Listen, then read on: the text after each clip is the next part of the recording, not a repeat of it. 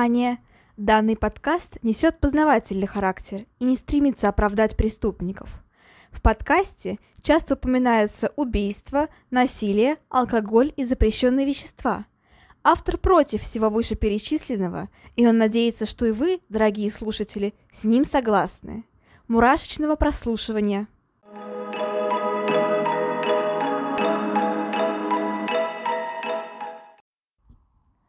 Всем привет! С вами снова Ульяна, и вы слушаете новый выпуск подкаста «Обратная сторона жизни».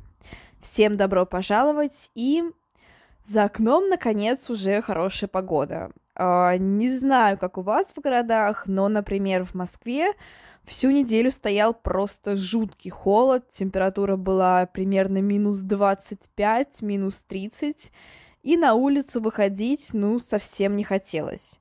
А, сейчас вновь относительно тепло, даже вот недавно шел небольшой дождик вчера, а, где-то минус один, ноль, и мне кажется, что это идеальное время для прогулки.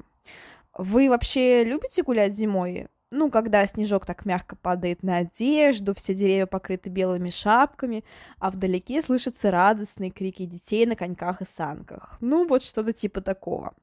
А, я, например, очень люблю гулять зимой, особенно вечером, когда фонари светят, все так красиво подсвечивается. Но, например, в те же зимние походы я никогда не ходила. Хотя где-нибудь в ближайшем будущем я хочу попробовать. Мне кажется очень интересно, например, забраться на какую-нибудь снежную гору или уйти далеко-далеко в зимний лес. Ну, конечно, с картами, GPS и просто кучей телефонов, чтобы точно не потеряться и чтобы точно ничего не разрядилось.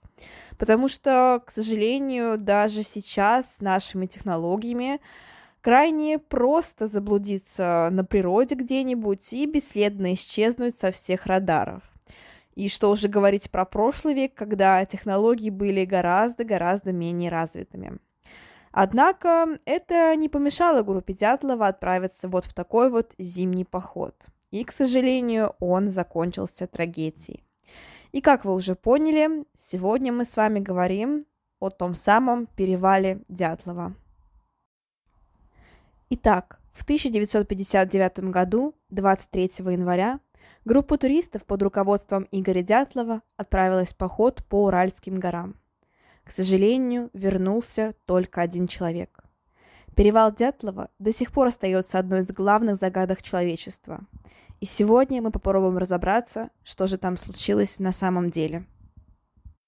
Ну и прежде чем говорить о самом перевале Дятлова, о походе, стоит сказать о составе группы и об ее подготовке – а, на самом деле участников группы было довольно много, и во время подготовки некоторые участники сменялись другими.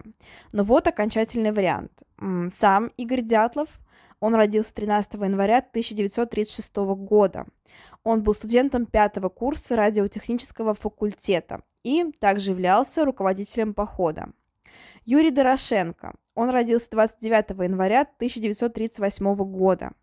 Он был студентом четвертого курса радиотехнического факультета. Семен Золотарев, а, самый старший из участников, он уже работал инструктором Коровской турбазы, а также был выпускником Института физической культуры. Uh, собственно говоря, там есть тоже версия насчет этого мужчины и много подозрений на его счет, о них тоже поговорим.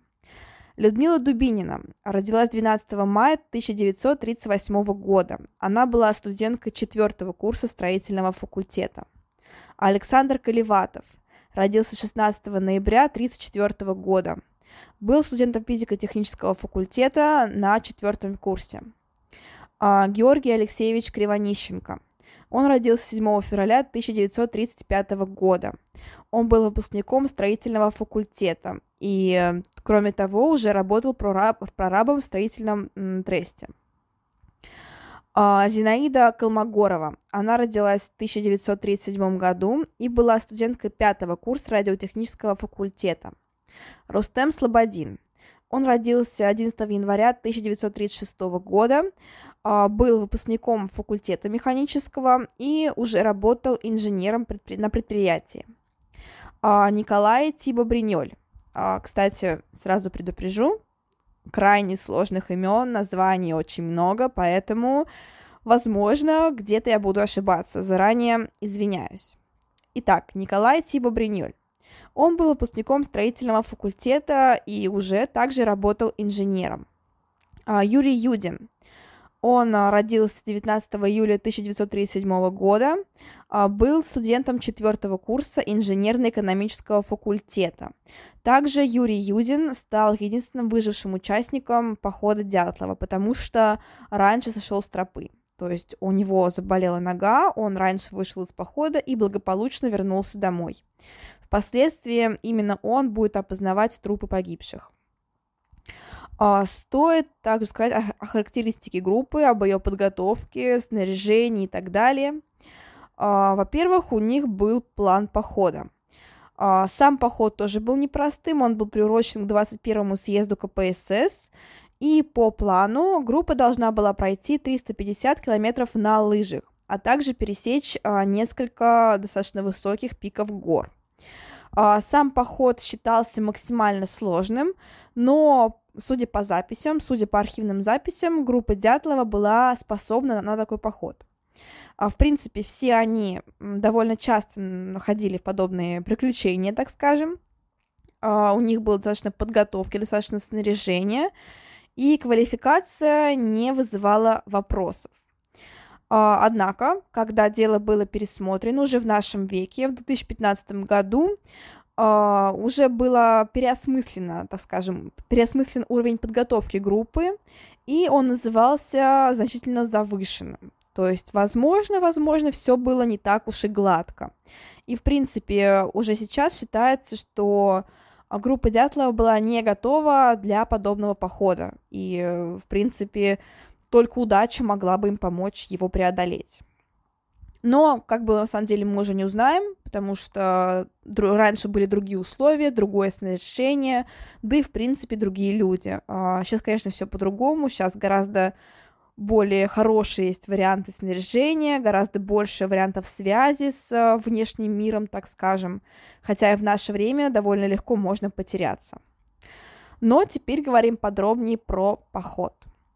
Итак, 23 января 1959 года а, группа Дятлова а, выехала на поезде из Свердловска в Серов.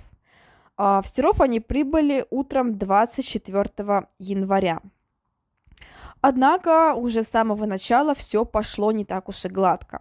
Они сумели обратить на себя дважды внимание милиции, на тот момент милиции. В первый раз они хотели переночевать на вокзале в городе Серов, но их не пустили, потому что Георгий Кривонищенко стал петь песни. Его увели в участок, далее отпустили, но все-таки ситуация была неприятная. А, уже когда они собирались в город Ивдель, один попутчик, мужчина, обвинил группу Дятлова в том, что они украли у него водку. Да, максимально странный случай, но такое тоже бывает. А, в принципе, полиция, милиция не стала расследовать это дело, их отпустили, ну, потому что это глупо на самом-то деле, и улик никаких против них не было. Поэтому их спокойно отпустили, но все-таки ситуация, правда, была немножко неприятная. Через несколько дней туристы все-таки добрались э, до нужного им поселка, но в тот же день, когда они добрались, э, Юрий простудился, и у него сильно заболела нога. А, в итоге он не смог продолжать поход. Он решил, что еще немножко подождет. Если нога не пройдет, то он, а, собственно говоря, сойдет с маршрута. Нога не прошла, поэтому он оставил своим товарищам теплые вещи, инвентарь, одежду, еду и так далее, и вернулся обратно. Остальные же продолжили поход. В принципе, также стоит сказать про местность. А, сама местность, где проходил поход, была населена а, народом Манси. Это жители Ханты-Мансийского округа автономного. А, в принципе, они не считались, так скажем, какой-то криминогенной группой, но все-таки это был совершенно другой менталитет. И хотя многих из них обратили в православие, все-таки их традиционной религии никуда не делась. А, в принципе, они охотились, также они довольно-таки а, занимались таким традиционным видом деятельности, то есть это охота, рыбалка, это сельское хозяйство и так далее. А, и была также версия о том, что именно Манси повинны в том, что группа Дятлова не вернулась живой. Эта версия ну, опроверглась, она оказалась недостаточной, не было улик, но все-таки такая версия была. Кстати, есть такая легенда, у самих Манси, по крайней мере, по легендам есть такая легенда, а, что якобы в одной из гор, в одной из гор, которая называлась Халат-Чахль, Холат-Чахль, да, а, так скажем, в переводе с языка манси, что означает «гора мертвецов», и что именно там много-много сотен лет назад погибли девять манси. А, очень многие, кстати, сейчас конспирологи вот именно так это объясняют, что вот свершилась еще одна легенда, что вот девять человек группы Дятлова погибли, как вот э, несколько сотен лет назад погибло, погибло девять Манси. И что якобы именно там э, какой-то там круг ведьм и так далее. Это все тоже, ну, очень сомнительно, но, но на ночь послушать такие страшилки интересно. А, в общем-то, да, была такая легенда у Манси, что якобы вот на одной из этих гор погибло когда-то 9 Манси. А, но группа Дятлова это не остановила. Вот так вот. Собственно говоря, они двигались несколько дней, и на последней стоянке на Холат Сахиль, Сахиль, Сахиль, не знаю, а, в принципе, добрались достаточно беспроблемно. А, во время похода было сделано множество фотографий, дневниковых записей, и, в принципе, только по дневниковым записям стало понятно, когда они погибли. Погода была достаточно плохой, было холодно, дул ветер, однако, в принципе, ничего необычного не было. А, но тут была совершена ошибка небольшая, ну, как сказать, большая, возможно, даже роковая, потому что восхождение на нужную им гору они начали довольно поздно и потому что проснулись в прошлый, день, в прошлый день очень, очень поздно, и поэтому восхождение тоже начали поздно. И а, поэтому палатку ставили уже в сумерках. И о том, что было дальше, нам известно только со слов судмедэкспертов и, в принципе, криминалистов. 12 февраля группа должна была дойти до конечной точки маршрута, а, послать телеграмму там и потом уже вернуться в свой спортклуб а уже 15 февраля вернуться в Свердловск. Однако этого не случилось.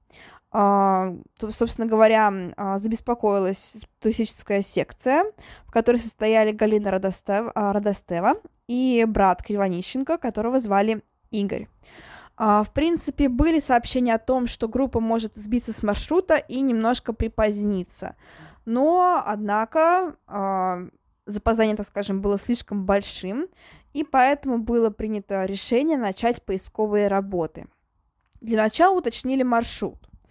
Однако выяснилось, что Дятлов не сдавал в спортклуб маршрутную книжку, и в точности никто не знал, каким же маршрутом они следуют.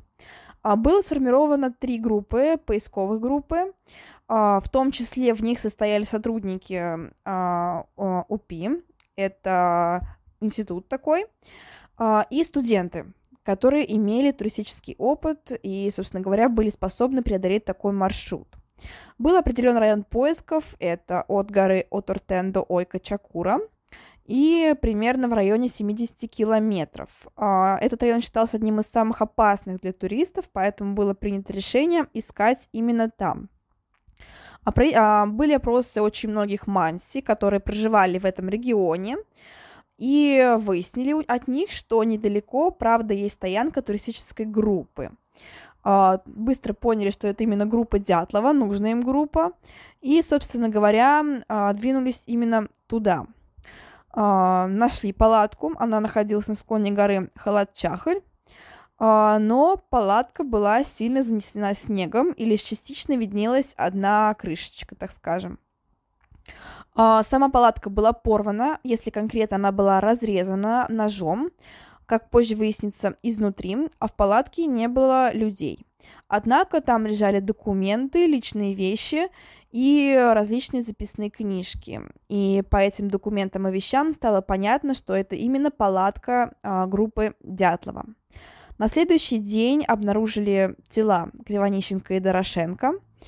А, там, собственно говоря, было довольно-таки странное, а, довольно-таки странно их нашли, потому что тела лежали рядом с друг другом, но что поразило всех остальных, это то, что они были раздеты.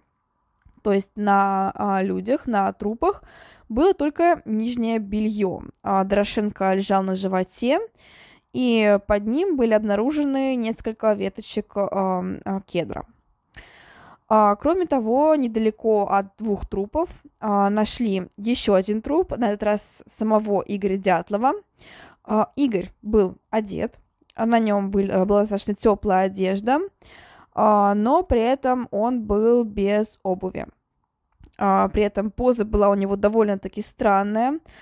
Тело полулежало на спине, при этом руками он приобнимал дерево. То есть довольно, правда, странная поза, как будто бы он не справился с порывом ветра. Далее, 5 марта было найдено, было найдено тело Рустема Слободина. Рустем также был одет, э, то есть э, он не был голым, но при этом у него было э, только, был только один валенок на ноге, другой валенок остался в палатке. При этом на нем нашли признаки, так скажем, необычной смерти, признаки кровотечения из носа. И на его лице был достаточно большой снежный нарост, как будто бы он лежал лицом в снегу. В принципе, на этом пока что все, поиски трупов продолжились, однако до мая, пока не начал таять снег, они не увенчались успехом. Однако позже, с наступлением мая, с таянием снега, обнаружились, э, обнаружилось еще больше вещей личных погибших. Э, кроме того, э, все-таки, наконец-то, обнаружили остальные трупы. 4 мая была обнаружена Людмила Дубинина.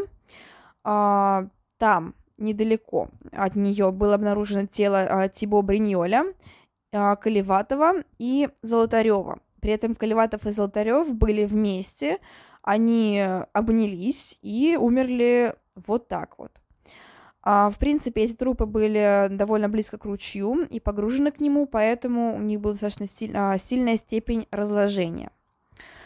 Тут же а, по этому происшествию, конечно же, началось официальное следствие, было возбуждено уголовное дело, и, в принципе, рассматривались разные версии а, гибели группы Дятлова. А, Первонаперво рассмотрели версию об убийстве, то есть подумали, что, возможно, было совершено убийство как раз-таки народом Манси. В принципе, их допрашивали, достаточно много допрашивали, но, как выяснилось, э, в это время Манси не были в этом районе в феврале, э, студентов не видели, да и, в принципе, там, где они охотятся, там, где они молятся, то место находится в совершенно другом, так скажем, другом месте, и группе Дятлова они не имеют никакого отношения. Улик против них найдено не было, да и, в принципе, смерть э, ребят была достаточно ненасильственной, в плане того, что не было ни ножевых ранений, ни огнестрельных ранений, ничего такого. Поэтому продолжалось расследование, продолжалась медицинская экспертиза. А, у некоторых трупов а, были обнаружены ранения, были обнаружены сломанные кости, но не связанные с нападением, а как будто бы ну, они сами упали или их а, кто-то тяжко толкнул. То есть, например, при ударе о машину, как вот при аварии бывает, или что-то что в этом роде. А, поэтому, в принципе, подозрения с Манси были сняты. А, но дальше случается, продолжается расследование, собственно говоря. А, обнаруживается, что якобы в 59 году в это время, примерно в феврале, в небе был виден какой-то странный огненный шар, и э, при этом его видели очень, многих, э, очень многие люди. Это явление было зафиксировано, и э, при всем при этом огненный шар видели сами сотрудники, то есть участники поисков. А, поэтому было предложено обследовать а, тела а, с целью выявления, например, каких-нибудь радиоактивных, возможно, излучений. Все подумали, что это, возможно, было какое-то странное радиоактивное явление. И поэтому решили обследовать одежду и сами трупы на предмет радиоизлучения, так скажем. А, как я уже сказала, до этого было обнаружено, что воздействие большой силы было, правда, применено, как при ударе автомобиля. Вот так вот. А, при обследовании тела и одежды на телах радиоактивного излучения найдено не было, точнее, было оно в пределах нормы, а, но при этом на одежде было слегка завышенное количество радиоактивных веществ. Однако это могло быть связано с тем, что сами ребята, собственно говоря, работали, ну и учились и работали довольно-таки опасном месте, но все равно там техника, все такое, возможно, это как-то повлияло. И да и в принципе повышение радиации, оно было не настолько сильным, чтобы прям так вот сильно об этом беспокоиться. А, далее больше ничего не нашли, поэтому 28 мая 1959 года уголовное дело было прекращено за отсутствием состава преступления. А официальной версией погиб, э, гибели ребят э, стала природная сила, то есть это либо лавина, либо заморозки, либо еще что-то. Но и в принципе официальной причиной смерти стоит везде, стоят везде заморозки, то есть замерз насмерть. И тут, конечно, возникло очень много споров, возникло очень много того, конспираций различных, э, то есть выскакивали всюду разные конспирологи, было крайне много версий. И да, а, что известно достоверно, что стоит сказать, как все, скорее всего, происходило. А, по исследованиям криминалистов, судмедэкспертов, а, вот так вот, собственно говоря, восстановили ночь событий. Ребята были в палатке – но какой-то внешний фактор сильно их испугал, а, что заставило их выскочить наружу. Поэтому палатка была порвана изнутри. То есть кто-то разрезал ее изнутри ножом, чтобы быстрее выбраться наружу.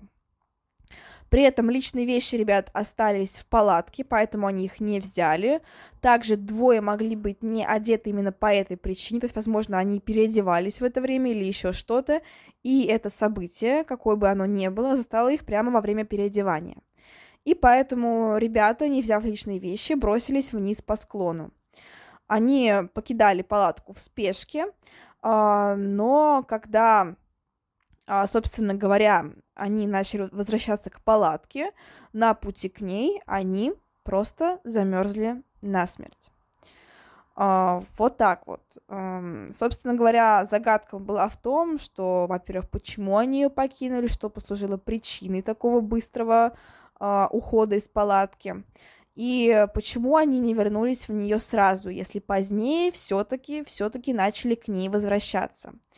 Но и опять же, смерть от, от замерзания наступила через несколько часов после того, как они покинули палатку. То есть они могли бы сотню раз успеть к ней обратно.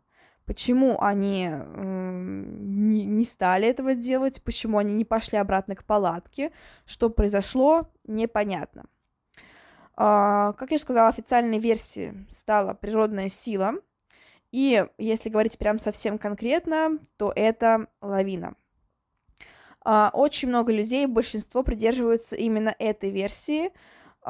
Считается, что ребята а, поставили палатку хорошо, то есть правильно, но при этом во время ее, во время того, как они начали ее ставить, они расчищали место для установки палатки, нарушили распределение снега, поскольку ставили ее на склоне, и в результате, собственно говоря, вызвали обрушение лавины. И, собственно говоря, именно это, ну, возможно, кто-то из них, э, кто-то из ребят во время этого всего вышел из палатки или что-то услышал, вышел посмотреть, увидел лавину, движущуюся на них, а, дал знак остальным, и все стали выбираться. А, это, собственно говоря, наиболее такая считается правдоподобная версия. И что вот после того, как они выбежали из палатки, они подождали, пока лавина сойдет, после чего начали двигаться к ней обратно чтобы взять э, какие-то уцелевшие вещи и прочее.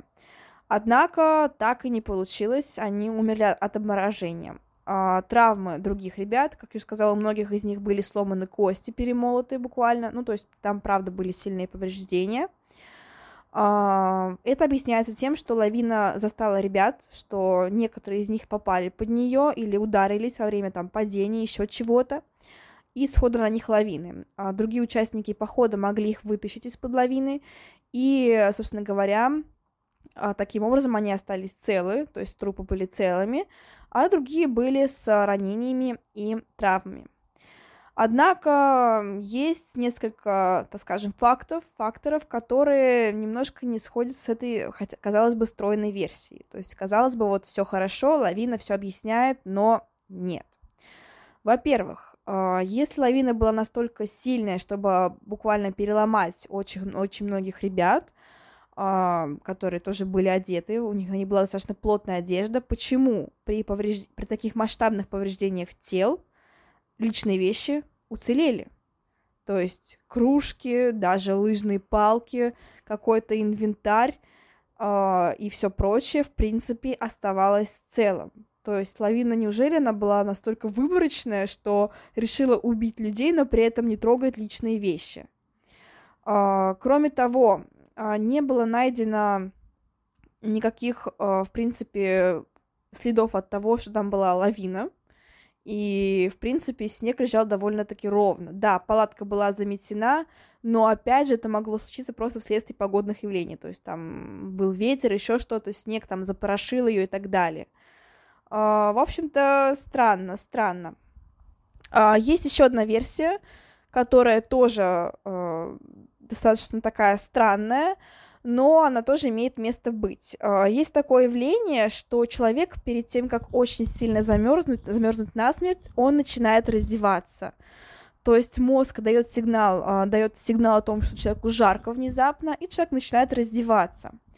И э, при этом э, есть такая версия, что вот двое ребят, которые были раздетыми, они э, собственно говоря, лишились рассудка, им стало очень холодно, и во время этого э, лишились рассудка, они стали раздеваться, выбежали из палатки, другие пытались их остановить и сами замерзли.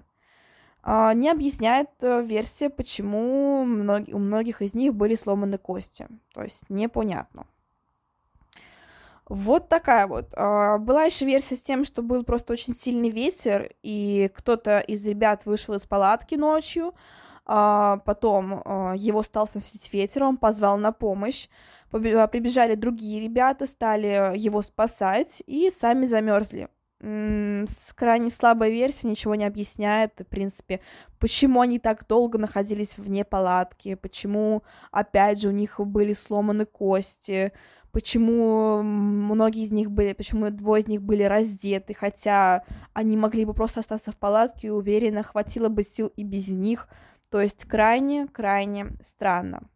На этом природные версии заканчиваются. Ну, точнее, их есть еще, очень много, но, в принципе, это основные. А, далее следуют версии криминальные, то есть наши любимые, в кавычках, те, собственно говоря, ради чего мы здесь собрались. А, есть очень такая странная версия, а, что якобы в это время а, из тюрьмы сбежала группа неких преступников – которая скрывалась в этих самых горах. И они нашли ребят и решили их убить. Тоже версия ничего не объясняет, потому что нет никаких следов от того, что вот их как-то убили там ножами, еще чем-то нет такого.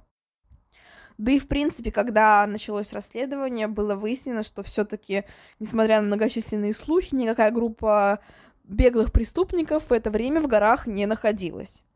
А, гибель от рук Манси. Также, как я уже сказала, в принципе, рассматривалась одна из первых была версий, которая рассмотрена была милицией.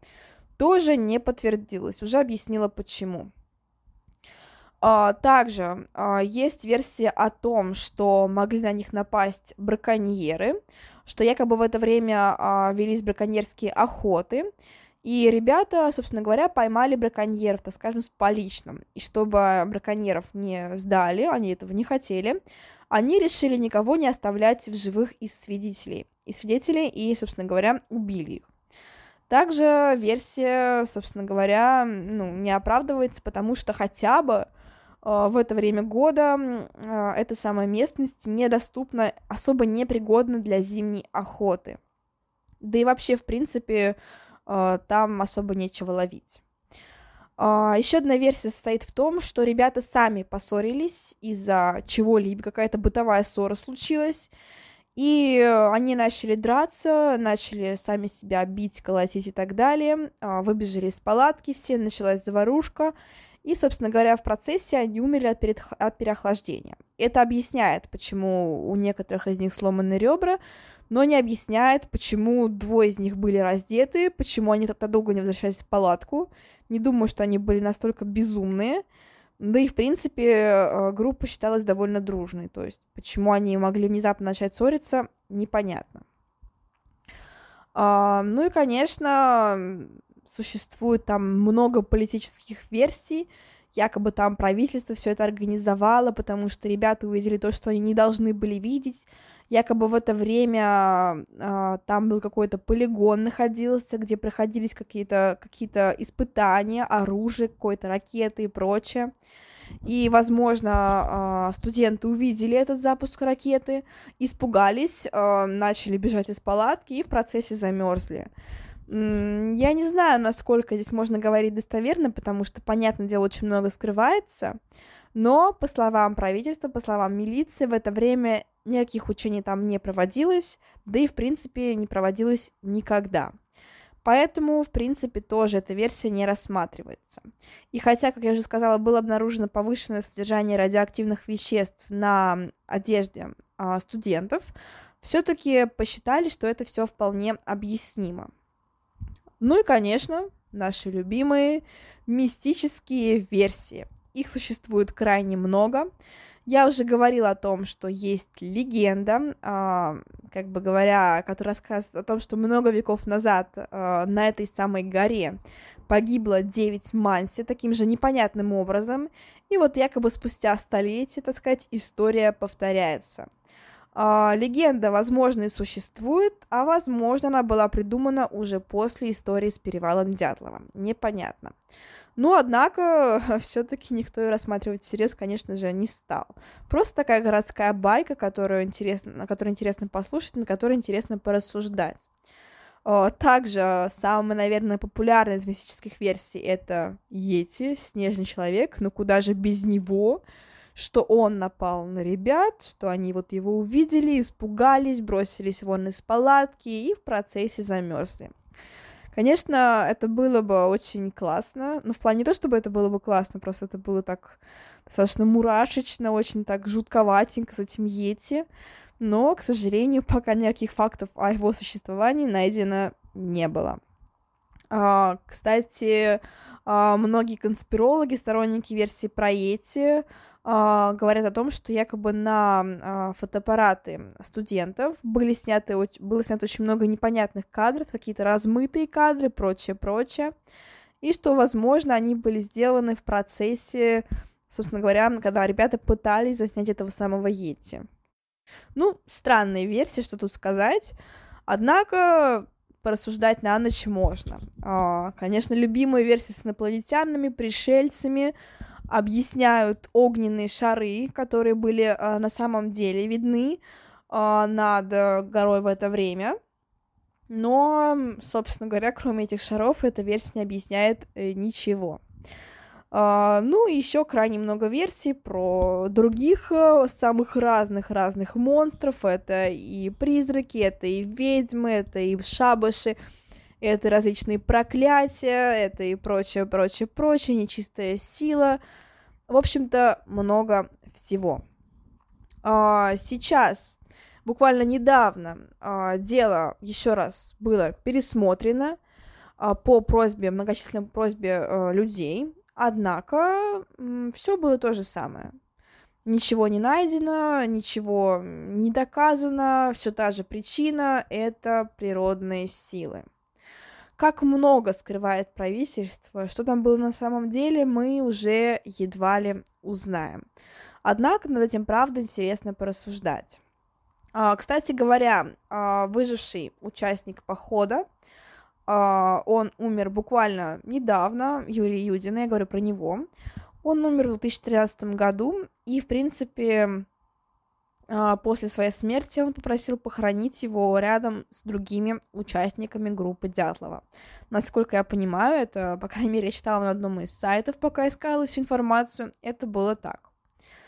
А, ну и, в принципе, как я уже сказала, теорий крайне-крайне много, а, версий крайне-крайне много, документалок тоже очень много. Буквально недавно, я до сих пор помню, как год-два назад я сидела там, когда еще бабушка была жива, сидела, смотрела телевизор с ней, как это обычно бывает, и было крайне много разговоров про перевал Дятлова. Почему-то был такой резкий всплеск интереса, а как раз-таки, наверное, девятнадцатый год, когда э, было такое небольшой, так скажем, юбилей, если можно так это назвать.